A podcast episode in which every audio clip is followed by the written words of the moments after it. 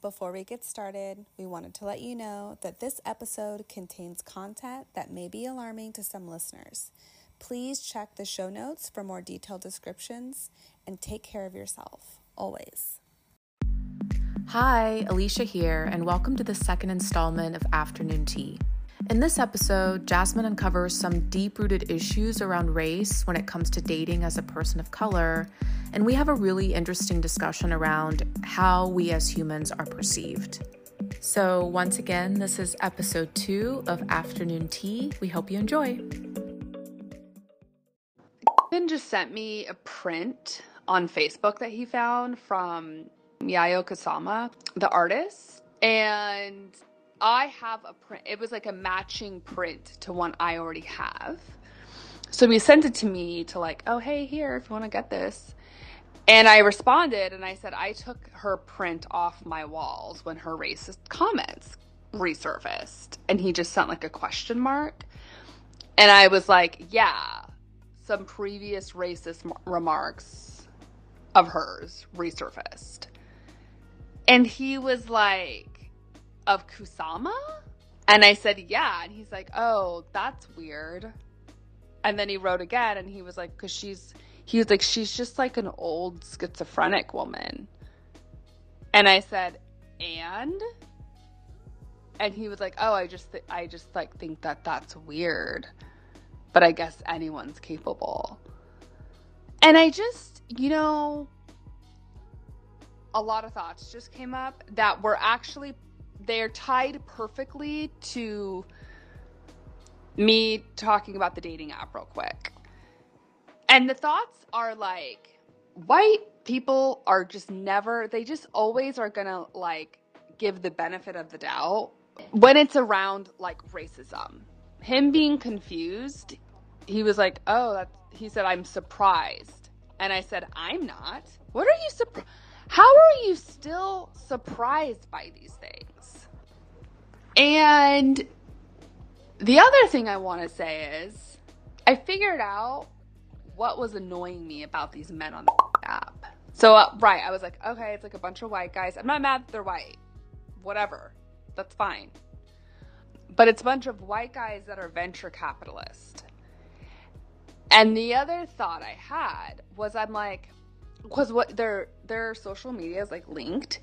And so one thing i'm doing i probably have swiped right or like hit like on four people on, so far on this app. Like i'm swiping left on pretty much everyone because i go to their page and i look through their photos and i'm like do you have any friends of color? I don't see a drop of color on your page. And then i look at like the ex-girlfriends and the girls that they're surrounding themselves around and they're always like white blonde chicks these guys, how do I put this into words? These guys, if I can paint a picture, here's what they all have in common white men working in something related to finance. The song, because you can put a song on your profile page, the song on their page is always like a hip hop or rap song.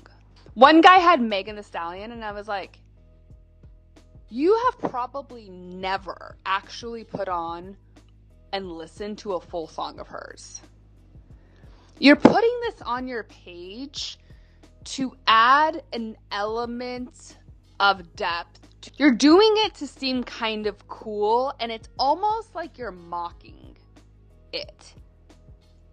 You don't listen to Megan Thee Stallion. You're doing this to be kind of funny, and it feels insulting, which leads me to the fact that so many white men do this in relation to women of color, it's not authentic a lot of the time. It's either like they're trying to prove that they're not as racist as their racist as parents, and there's something that they get off on by being rebellious in this way.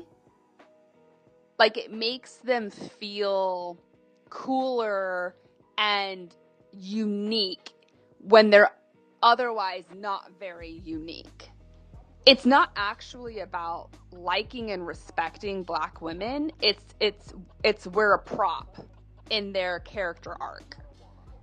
Or they have fetishized black women and they're only good enough to jack off to in porn in private, to fuck in private, but not actually date. And this is coming up a lot for me. And then you see these white guys who have, they sometimes take it a step further. They will be, they'll have black friends. They'll be up on what's happening in black culture for the most part, but they will not actually date a black woman. I see it time and time again. I'm like, oh, wait, okay, they're down. Or they'll even say they're down. Okay, right? And if they're saying that, they're not. But they'll be like, you know, they listen to the music, they dress a certain way, they talk a certain way, they have black male friends. Important distinction black male friends. They hang out in black spaces. They, all the things. And they only ever date white, and I mean white women. It's becoming so, it's not enough. It's not enough. It's a front. And it's still racist and it's still a form of misogynoir. I feel like a prop that allows him to continue to be the wild child in the family, the one that's different, the one that's unique, the one that's going against the grain, while also adding layers of depth. And I don't think it's I don't think it's intentional. I don't think it's malicious. But I do think it's something. You ask me if I'm matching with people, girl, I'm not. They they need to have a certain image. And I don't fit that image. And also LA guys are so fucking vain. I can't even describe I can't even tell you because everyone's so good looking here. They want the quintessential give me a 10. She needs to look like a Barbie doll or like a supermodel. So, I mean, honestly, it just makes you feel like shit. But when I first moved here, I feel like I fell into that, like feeling kind of like, oh, I don't feel pretty enough, you know? Um, and now I'm just like, fuck you. like, you're not even cool. Anyways, yeah. So it's just like I, it's it's another thing I'm, I'm becoming aware of and i'm like yeah no no no i'm not tolerating that. But again i don't think it's malicious I, but i do think it's just another thing that they just do. Like they're quick to protect their own and they're very they want to relate so bad. They want to be relatable so bad and i'm like you're not. You're just not. And i think because culture is moving in this way that's prioritizing like people of color stories and like you know it's just it's highlighted in a way it never has been before. White people feel left out. So this is another way that they're centering themselves. Like i also get to be part of the story that's being told right now. I get to be part of the quote unquote trend. I get to still be the center of it I might be reaching, but I but I don't I don't tell a lie. I'm sorry. This is the Scorpio side coming out. When you can just read people before they even understand it themselves. I'm not saying everyone's doing this. But I think it's happening. Like I don't like there's no way in fuck. He's not he's a real one. But I think that there are a lot of people that are doing this and I sort of, you know, I'm like seeing it in a way I haven't seen it before. Girl, holy shit. This this topic is something I feel like just simmers right beneath our consciousness and no one I've never heard anyone say it.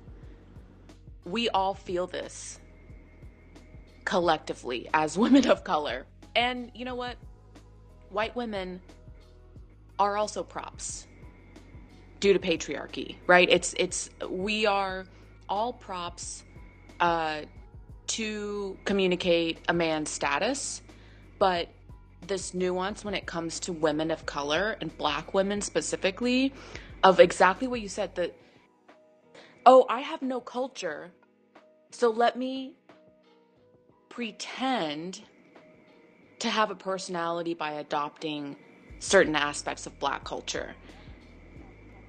Man, I I'm going to have to like process and really think about this because this goes really really deep. I think the way that people talk about this generally is how white liberals essentially are so triggered like they they can't handle being called out themselves it's like we have to still stay within their parameter of what it means to have them as an ally and be a person of color. But the truth is is what you said. And i feel like i have met people and know people who as soon as I start to tell a story about dealing with microaggressions or whatever, their immediate response is to question it. Their immediate response is naysaying, is devil's advocate, is, you know, and, and yet these people still claim that they are allies. So, something about calling out racism is triggering them, which tells me that there is some sort of subconscious racism within themselves, right? If they are such allies, like, why isn't that the first thing that they're thinking about? Why is it that it always has to be called out? It's like it's never on their radar to think about. And that is a huge red flag to me. I am just now realizing this. and the having the the rap or hip hop song as their profile, oh man. I don't even know what to say about that.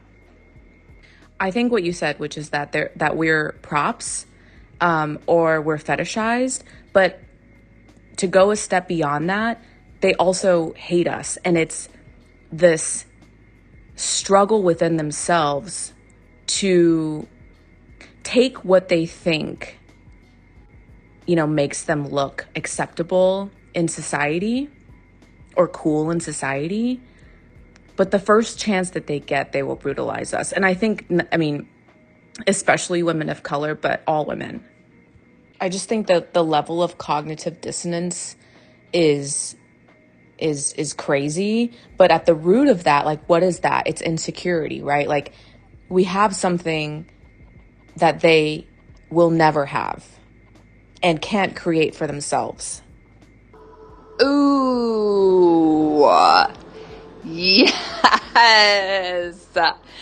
We have something they will never have. And whether that's a good or bad thing, the fact that the option to have it is removed it's something that they can't have drives them crazy. Because everything is theirs.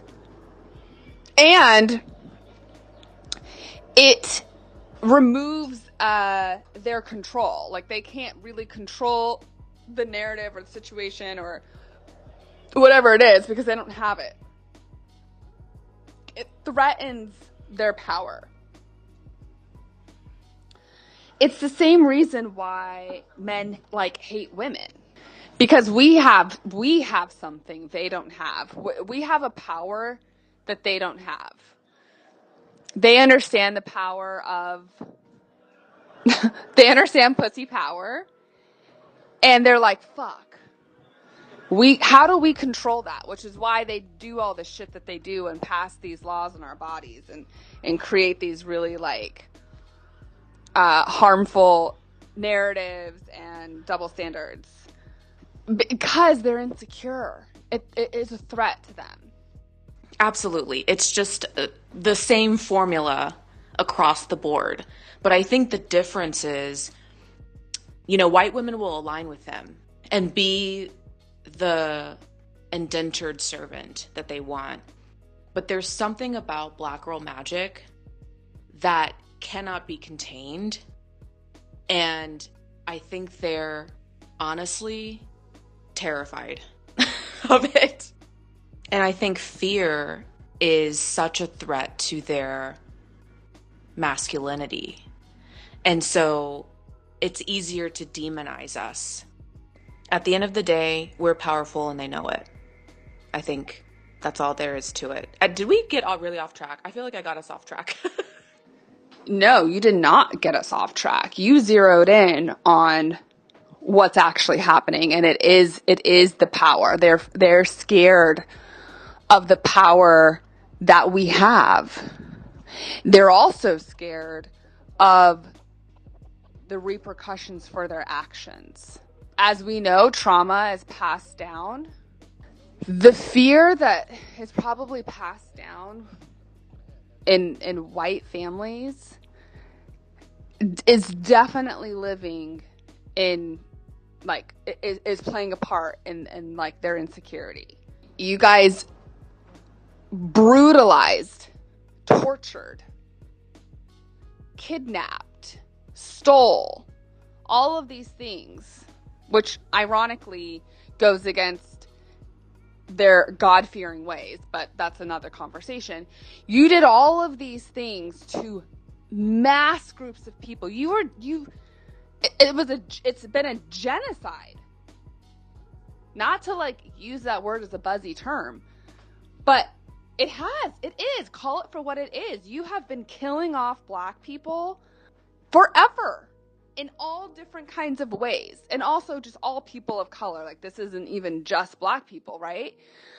That fear of that coming back to bite you in the ass later is alive and well.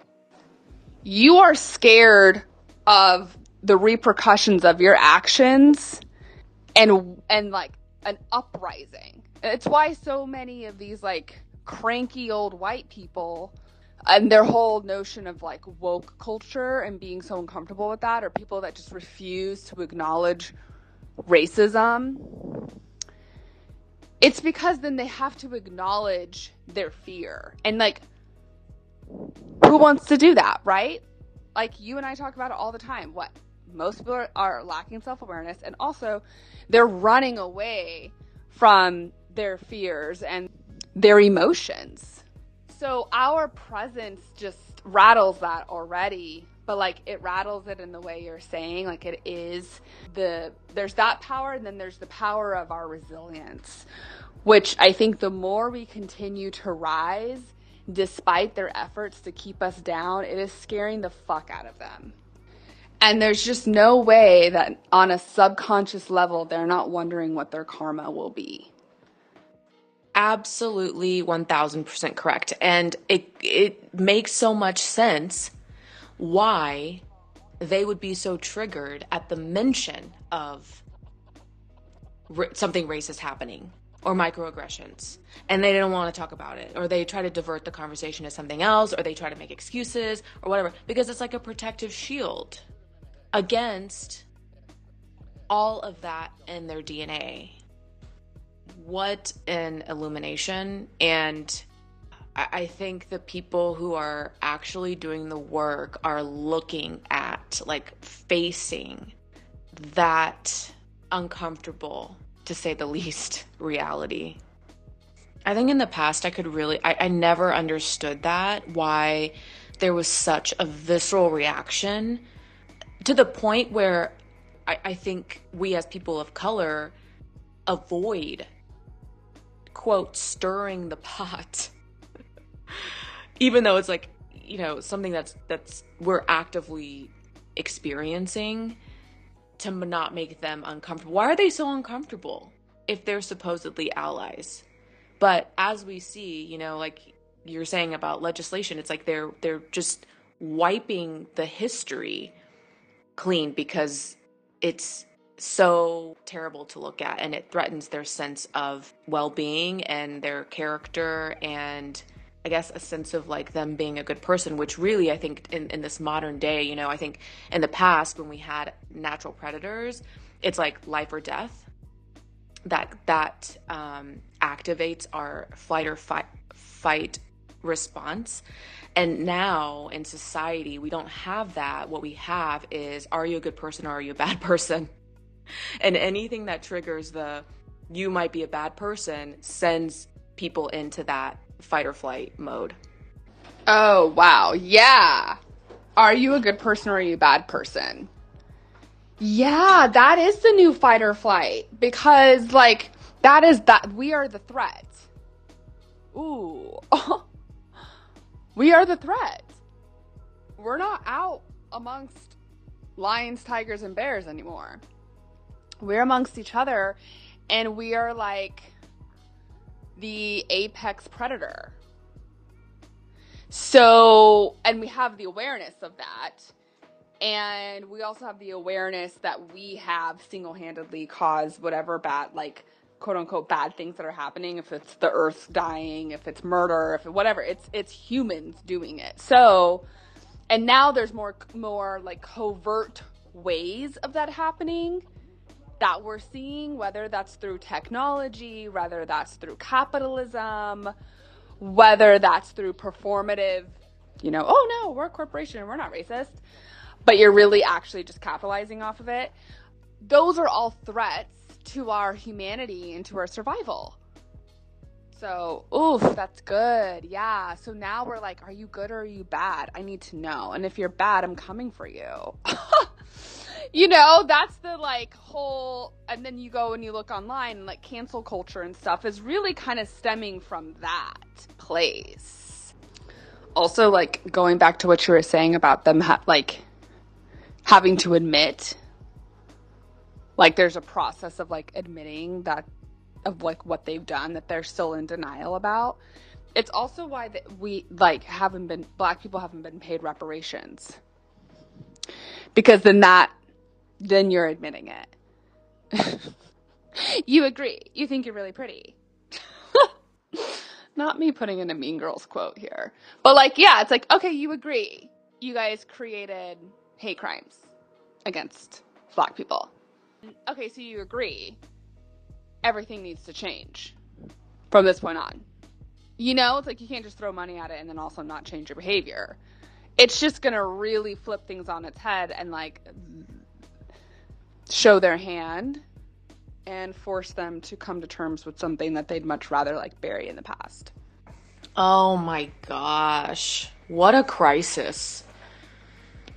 Like, what a crisis. they've put themselves into. Man, I just can't stop thinking about those stupid men on that app. like, I want to bring them down a notch. what a crisis. Truly. They've really created a crisis for themselves. Why is that the funniest thing to me? Because it's kind of a bird's eye view of looking at it. You're like, oof, wow. Y'all really got yourself in it.